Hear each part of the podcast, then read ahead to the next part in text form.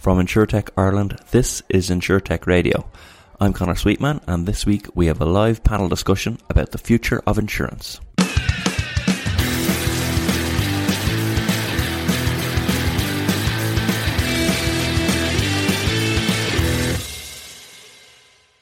Welcome to another episode of InsureTech Radio, the podcast that teaches you about how technology is changing insurance and about the people making it happen. This week we have a live panel discussion about the future of insurance. As we all know, in insurance, uncertainty is our business. We help people do things where the outcome may not always be clear. But how do we, the insurance industry itself, deal with uncertainty? What do we do when the outcome may not be clear? These are the questions that we try to answer in this week's panel discussion. The discussion was recorded at an InsureTech Ireland event back in November. Our panel of guests was made up of Nisha Harnett, a partner at Pinsent Masons, Jerry Hassett, interim CEO at Insurance Ireland, Peta Killian, Senior Executive Market Operations and Innovation at Lloyd's Market Association, and Patrick O'Brien, CEO and Director at Greenlight Re. The group spoke about a range of topics, including the impact of wearables on insurance, what big tech needs to do to compete in insurance, and how someday maybe insurance products will all become invisible. Despite all the uncertainty in our industry and in our world, our panelists are optimistic about the future of insurance. Insurance has always enabled people and businesses to take risks, but like the people we help, the industry itself must also prepare for uncertainty. And this involves peering as best we can into the future, imagining the type of world we might end up in, and then figuring out a way to get there. So hopefully this episode provides you with a little glimpse of the future and those first steps you need to take to get there. The discussion kicks off with a question for Patrick O'Brien, and he sets the scene brilliantly for where we are now. Because in order to know where we're going, we need to understand the macro trends that are affecting our world as it is. But uh, I have a question for you to begin with. So, um, insurance is a, is a, very broad industry. Based on your experience of engaging with, with InsureTech and just your, your own professional experience, do you think uh, different segments of, of the industry are moving with the same speed? I, I think, first of all, Stan, to talk about uh, the, the, future of insurance, maybe the first place I'd start is you know, we need to look at the world that we're living in every day. There's a number of macro trends, and the insurance industry is sort of, of linked to that. So, you know, we're to look at some, some high level trends. So, in this part of the world, are, you know, we have an aging population there's a lot of focus on, on climate change for the first time, probably in a long time. That seems to be taken more seriously from a political perspective. There's the rise of the gig economy. So we now have in the US over 30% of the population are working as independent contractors, and that's expected to be about 50% of the population uh, over the next five years or so. We've changes in technology. So you know, the iPhone is only around 10 or 15 years, but it's changed the way all these things work. So there's a real change in the environment in which insurance is based, and I think that then has a knock on impact on, on insurance itself. I think then to look at insurance itself, you know, it's it's very broad. So in my mind, we could probably split insurance into, into four sectors. So you have, first of all, you have the personal line side, uh, then you've commercial or specialty, you've health, and then you've got the reinsurance sector, which is the sector I'm in. And I, I guess there's different trends or different issues in each of those. So maybe if I just quickly go go through some of those uh, and, and, give some sort of high level thoughts or observations. So. If we look at personal lines, I guess the two key products are, are, are auto and home, and uh, I guess we're going to see you know fairly significant changes in both of those over the next five or ten years. So we look at auto, first of all, you've got the situation around you know the growth of rideshare. So that's something that didn't exist five years ago. We're now seeing with the likes of Uber on taxi space or go cars or whatever, a growth in. Uh, in how people are a change in how people drive. So if you're a young person today, you're living in an urban environment, are you going to buy a car? And that's a big question as we look towards the future. So what does that mean for the, the purchase of insurance? So is it moving more from a personal lines type product to a a corporate product where it's a, a product that's sold as a fleet or whatever to whoever owns the, fl- the fleet of cars. So that's something that we need to consider in the auto space. You've then got the, ch- the chance of autonomous vehicles. So, you know, that's again a, going a long time. I was back in California in 2014 and I saw some autonomous cars. We're still seeing them, uh, but at some point in the future they're, they're, going to come. And you know, what does that mean for the future of insurance? So again, that potentially changes the product away from a consumer purchasing auto insurance to uh, it becomes a product of li- a liability product. Uh, it's the manufacturer who potentially is going to have to purchase the product. So in the auto space, there's going to be a lot of change. You move to home, it's similar, maybe not quite as extreme, but I think the big trend there probably is smart homes and the Internet of Things. So, you know, really probably what we should be seeing in the home space is uh, a move towards risk prevention. So, can we use these tools, uh, smart tools, I guess, to reduce claims? So, that, you know, good example of that probably is flood insurance and you know trying to avoid leaks with, with, with, using IoT devices. So there's a whole range of things that we can we can do in the, the, uh, the smart home space. The other trend, maybe in, in home, then is, is sort of linked to change in consumer behaviour. Uh, so we're probably seeing now, certainly in the more developed economies, uh, more people renting than buying property. You look at the property prices in Dublin, and young people out there, you know, a lot of people aren't buying homes anymore, so they're renting. So we're going to see a growth in renters insurance. There's a lot of uh, insurtechs in the US, in particular, focused on renters insurance.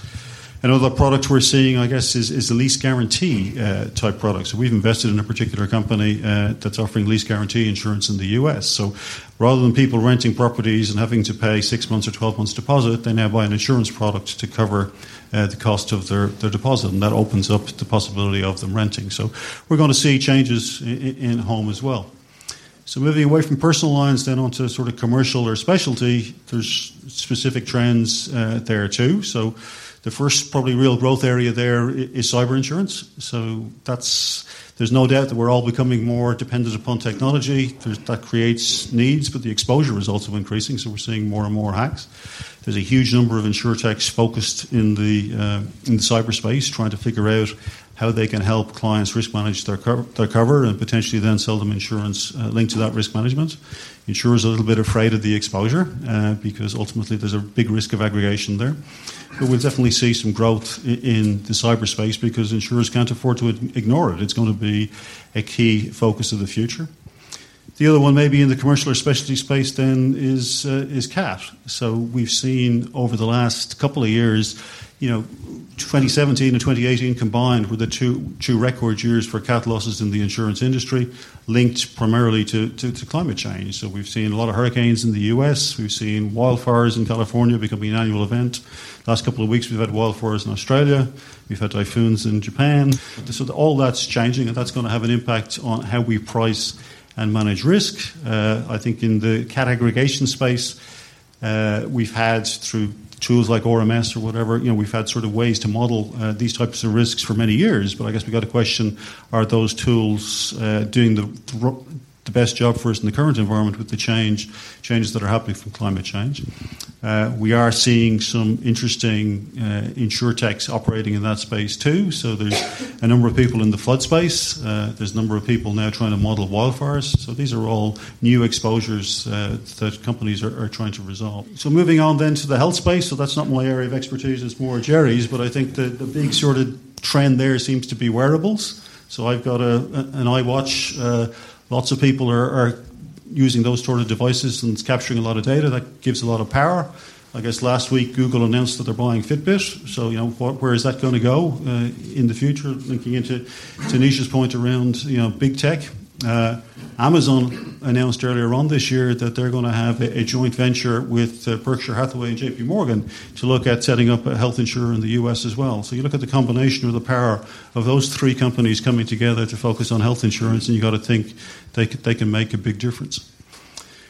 And then to finish, to go to talk about the reinsurance sector, which is the sector I'm in. Well, I guess we're all sort of we're dependent upon each of the, the other trends. So, as the, there's a change in personal insurance or commercial insurance will impact the reinsurance sector. But I would point to, to one trend, being a point that Nisha talked about, is that there's there's been a certain amount of disintermediation of, of reinsurance. The lines are now blurred, probably a little bit more than they were in the past, between insurance and, and reinsurance. So historically, I guess the insurers went out, they built a big infrastructure, they employed a lot of people, they had all the tech, and they, they sort, sought, they attracted the business, they underwrote the business, and so on.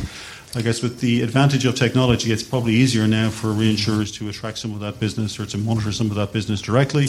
And we're seeing reinsurers doing more in that space. So at Greenlight, we have an innovation unit. We've invested in a number of MGAs. We use fronting carriers to provide the paper, and then we take the risk behind that. If you look at the sort of the global insurtech market, who some of the big investors are, you know, probably the two biggest investors are Munich Re and SCOR. So they're both reinsurers now playing big in this space.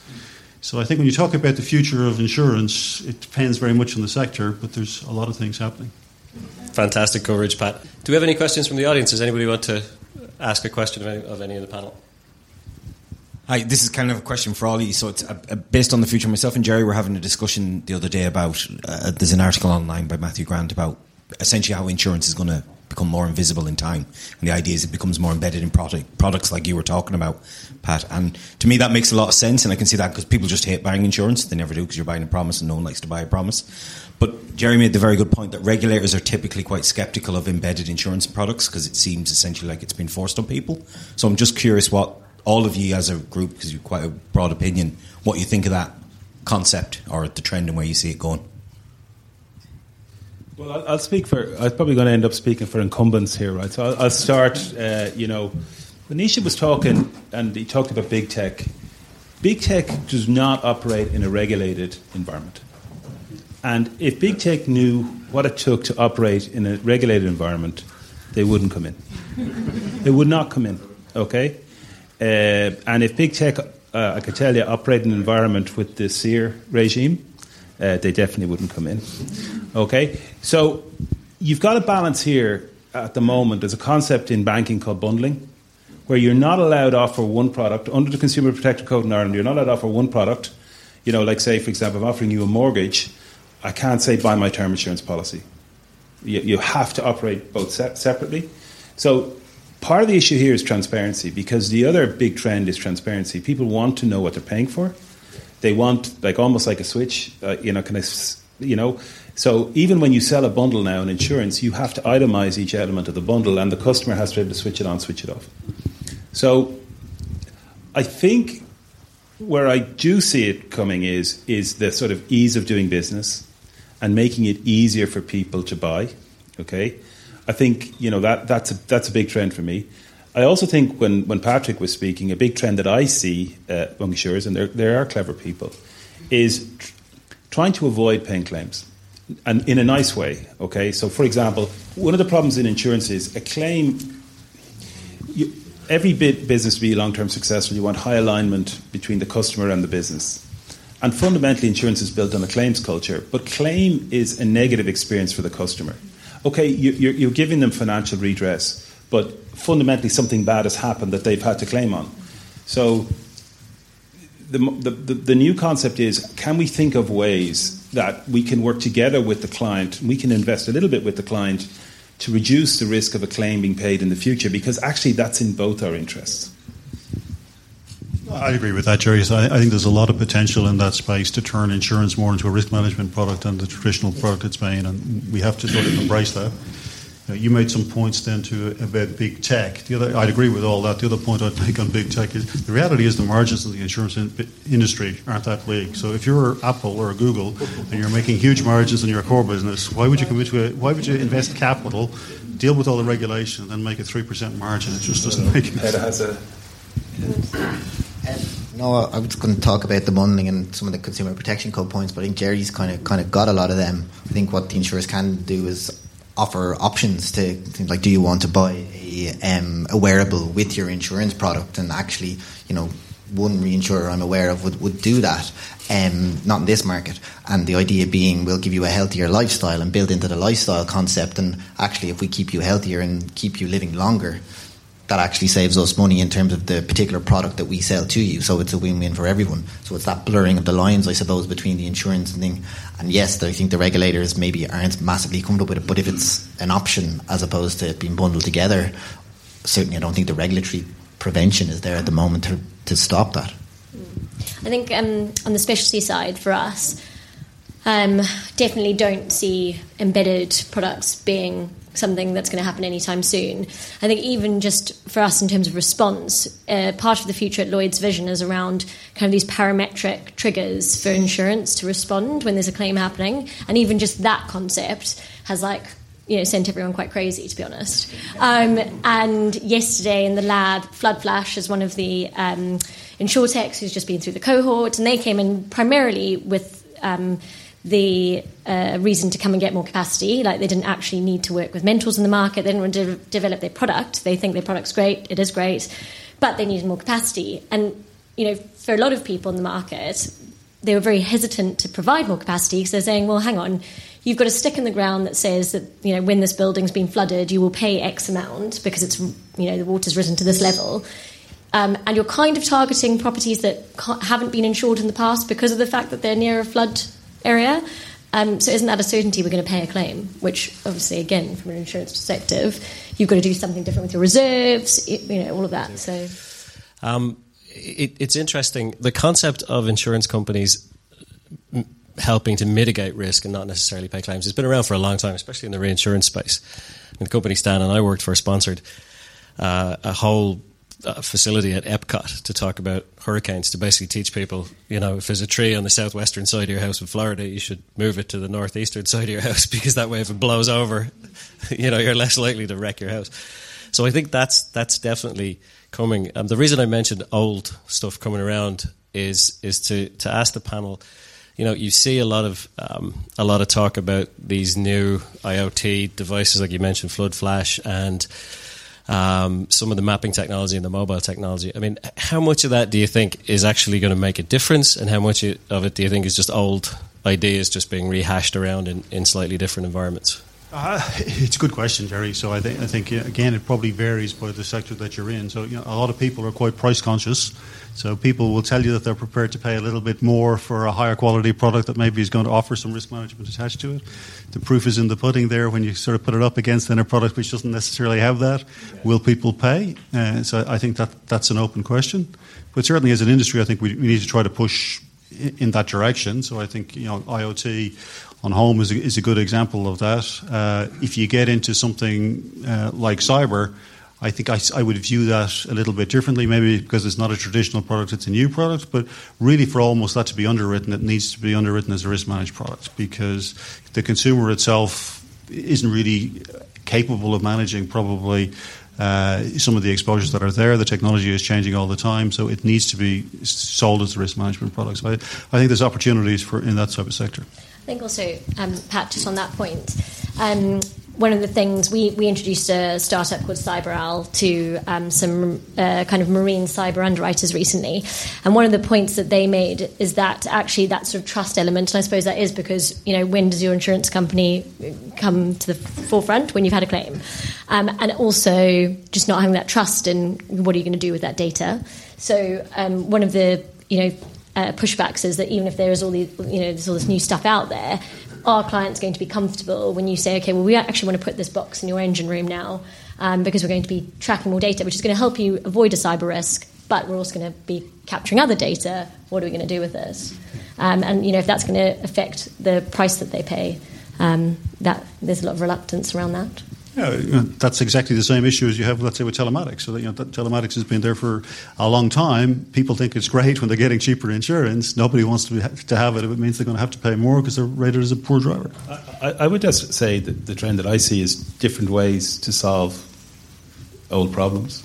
Right. You know, uh, so for example, like the pricing of risk has always been about what data you have? So I'm an old school life assurance guy. There was a smoker rate and a non-smoker rate. You know, if you're a smoker, you paid more for life cover. So you know what what Pat is doing and, and, and what Pat's doing is just applying modern AI, modern data. So the more data you have, the more accurately you can price risk. Um, you know, it was an interesting one. Pat was showing was. I was at an event in the US recently and w- w- was lucky enough. Pat invited me to some of his companies, and you have a company on the west coast that uh, the guys who you pay by the week for the for the for the yeah, car insurance. Do you want to just explain? Because it's just it's it's just a very different way of doing something that's been done. Yes, I guess yeah, they're not the only people doing this, but I think they're, they're probably from a US perspective, they're one of the market leaders there. So it's it's a uh, MGA Digital MGA selling auto insurance in the US, and I guess they've got two features. So one of it is sort of it's pay as you drive. So you, uh, depending upon how you drive and how far you drive, they'll, they'll price you. But the other feature that they have, which is quite interesting, is you can turn it on or turn it off. So for a lot of people, professionals, let's say you'll be driving to the airport on a Monday, you might be going from Los Angeles to Las Vegas for a couple of days, then you come back. So you turn off your motor insurance when you get to the airport. You'll get a text as you get into the airport saying, "Do you want to turn it off?" When you land again, you get a text saying you need to turn it back on. So it's quite, you know, they're quite simple things, but that's that's the power technology has and how we can change traditional products. Excellent. Frank, did you have a question there? Pat, you mentioned the, the Berkshire and Amazon deal, which you know would be interesting to see how, how that evolves. But for me, I take a very simple view on it. I mean, what's to stop, say, Berkshire Hathaway buying the data from Amazon, running their analytics, and paying a fee for that, and then it cuts out all of the regulatory hassle, you know, with their analytics capabilities, with the amount of money they have behind them as a major insurer. Surely that's the end game for the big players. Yeah, I, guess maybe that's a question for Nisha. So where does it come? If you're, if, you're, if, if you're Google or you're Facebook and you have all this data, can you then sell that data to, to an insurance provider and monetize it? So it's, it then becomes a, a regulatory issue. Yeah, and I don't disagree with what you're saying. I think it possibly gets into that territory that I was getting to with some of the competition law points because, you know, you combine some of those data sets and you're already an existing player within a market, you're potentially in an extremely strong position, arguably a dominant position. And, you know, there's tests and things to go through. I won't bore everybody with that. Um, but that would be the kind of territory I'd be getting to with that. But yes, I agree that that would be commercially, certainly, that would make a lot of sense, particularly from a Berkshire perspective and arguably from an Amazon perspective as well. But that would be the kind of area you're getting into some of those competition law points, I think. There is a limitation, though, I think, to this is that uh, insurance is based on the law of large numbers. So if you have very detailed data in terms of underwriting, certainly in the health and the life space, I think there's going to be uh, pushback uh, in terms of, for example, the regulator will say, look, you can't really do that because you're going to discard the whole segment of the population which obviously is not as healthy. Therefore, they can't get insurance. Yeah, just to, to add to, to, that, Eddie, to, to the, Anisha made the point around the, you know, the recent review that the central bank is potentially going to launch into uh, motor insurance here and home insurance and the difference between you know how new customers are treated and renewal customers are treated, we have to accept we're in an incredibly regulated industry when you compare that to, to other industries. So if you're buying a utility or you're buying your cable or your phone or whatever, you expect if you're a new customer you're going to get a discount. And I really don't see why that shouldn't apply to insurance either. But obviously the regulator has a different view, and uh, it, that, I do think that makes it very difficult then for some of the, both the insurtechs or the big techs to, to enter this space. Uh, yeah, question. Uh, well, first of all, uh, my humble opinion is the future of insurance is incumbents and insurtechs partnering to gain big tech capabilities. It's my opinion, so that they can provide products and services like what you said, you know, prevention versus all that good stuff, you know. Uh, so, I, I, a question for Peta, you uh, in your study, there's like 90%. You, you mentioned that um, data and analytics is like what your respondents are looking for. Mm-hmm. Um, in terms of data problems and solutions, what are the trends that you're seeing? And so, where do you want to go forward with that? Well, so actually, that's a really complicated um, question because in Lloyd's, um, because of the regulation uh, that we have with um, Lloyd's Corporation sort of acting as a pseudo regulator, um, there's a number of returns that insurers in the Lloyd's market have to provide to Lloyd's. So often when we're having data conversations, particularly on the operations side, it's not actually about the um, risk specifics. It's about the data that needs to be captured for regulation. So I think those are like two really distinct things that we need to kind of start tackling. Um, and I think that's kind of why it's interesting when you, um, Nisha, mentioned labs and kind of how they're maybe having a bit of trouble scaling. Is that you know the things that are going through the labs sort of seem as like the interesting nice to haves, and we've got all these other kind of really um, big problems with legacy systems and getting data out from a regulatory perspective that we have to do. Um, so it's kind of how do you marry those two things? And I think that's definitely where the future at Lloyd's is also trying to kind of come into. That if we can get the you know the best data in up front at the point of submission, which I mean huge issues, or quote even, um, and that's also because we rely on the broker. You know the broker puts the data in, and so if you get rubbish data in, you get rubbish data out. Um, so, but the services hub element is meant to be looking at kind of all the like new stuff around actual risk selection and pricing where you can do better with that because of the partnering with InsureTech. So I really do hope that through this Future at Lloyd's program, we're going to be able to bring both of those things forward because, yeah, it's a big problem. Yeah. So I should just, in the interest of disclosure, the questioner there is one of uh, Ireland's hottest young InsureTech startups, Jay Antonio and Christine at the back there, who I've worked with. And uh, your business is a CRM business, Jay, and you love working with insurers and extracting data from legacy systems. Isn't that right? So I think I, I, I, I, think you might have well, Jay. Good, thanks. yeah. Uh, I think actually you um, did you meet Jamie Garrett who works at Talbot? The, yeah, the last um, Instech London event. Yeah, we thought what you were saying was really interesting then as well. Very good. There's a good commonality between regular attendees like Jay and us to the, the Instech. Um, and it was interesting to hear Mick talk about Matthew Grant. So if anybody isn't uh, a follower of Instech London, I would definitely I would definitely get on that. Um, that's that's a great point, Jay, and I think you're seeing a lot of people in the insurtech space, particularly in the London market, um, concentrating on APIs for that reason and RPA, uh, robotic process automation. Um, you can't deny legacy. You know, for some of us who've been around the insurance industry in Ireland for far longer than, than we'd care to, to, to remember, you know, um, there's a reason some of these systems stick around because they, they basically work. And the hardware just kept surviving. You know, they shouldn't have worked, but they do. So that's really interesting. Um, I think we've probably got time for one more question. If anybody's got one. It's probably a, a, little bit late, but I'm going to pivot a little bit. Uh, maybe the panel can talk about, with the rise of organised crime and insurance fraud, uh, where do you see the technology going to start to defend our organisations? That's a, it want to take one. that one first. well, Insurance Ireland having a fraud conference, Jerry, next week, so maybe we'll be able to answer it after that. Yeah, look, uh, fraud is a massive issue. Uh, locally in Ireland, it's a massive issue. I think companies have really, you know, they've all got their SIU units. Uh, you know, clearly they've all, uh, you know, they, have all got their own methods uh, of doing it. Uh, you know, I, I, personally believe, and some people think it's anti competitive, I think sharing in fraud is, is perfectly admissible. I think companies should share. I think you know it's not anti-competitive to share in that arena. Um, and clearly, there is there is a lot more access to to data. Okay, so you got social media data. So you know, look, I know that all the insurance companies in Dublin track media. They track they track the regular media, the social media. Uh, and they're always looking for a flag of an individual. We call them a, a PEP or whatever you want to call them. That is, you know, somebody who is a flag. And it, it's not just fraud; it's it's money laundering and, and it's all of that. Uh, but I think it's an area where technology can add a huge amount of value. I think we are in the foothills of the journey. It is an absolute issue for companies. Um, and I, I, have to say this because I was at something today, and it's a, it's a slightly different point, but I think in fraud we're in the same place. So I was at a, a, a, a, seminar today. I see Eddie was at it and, and Alan was at it. But uh, there was a guy talking about money laundering.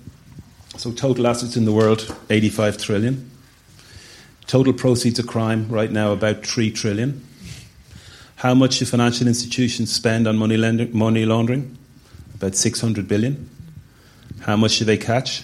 Was it, was it 3? 3 billion the most unsuccessful regulatory regime in history. And you've got to believe that technology could play, a, you know, rather than getting everybody's passport photocopied, technology could play a much more effective role in tracking that, uh, uh, undoubtedly.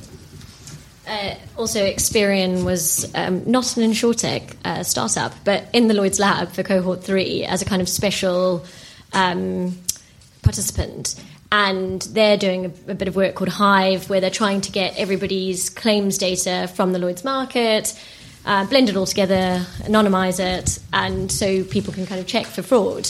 Um, and there's about seven or eight managing agents who've been involved in that project since the beginning of this year, um, since before Experian were actually in the lab.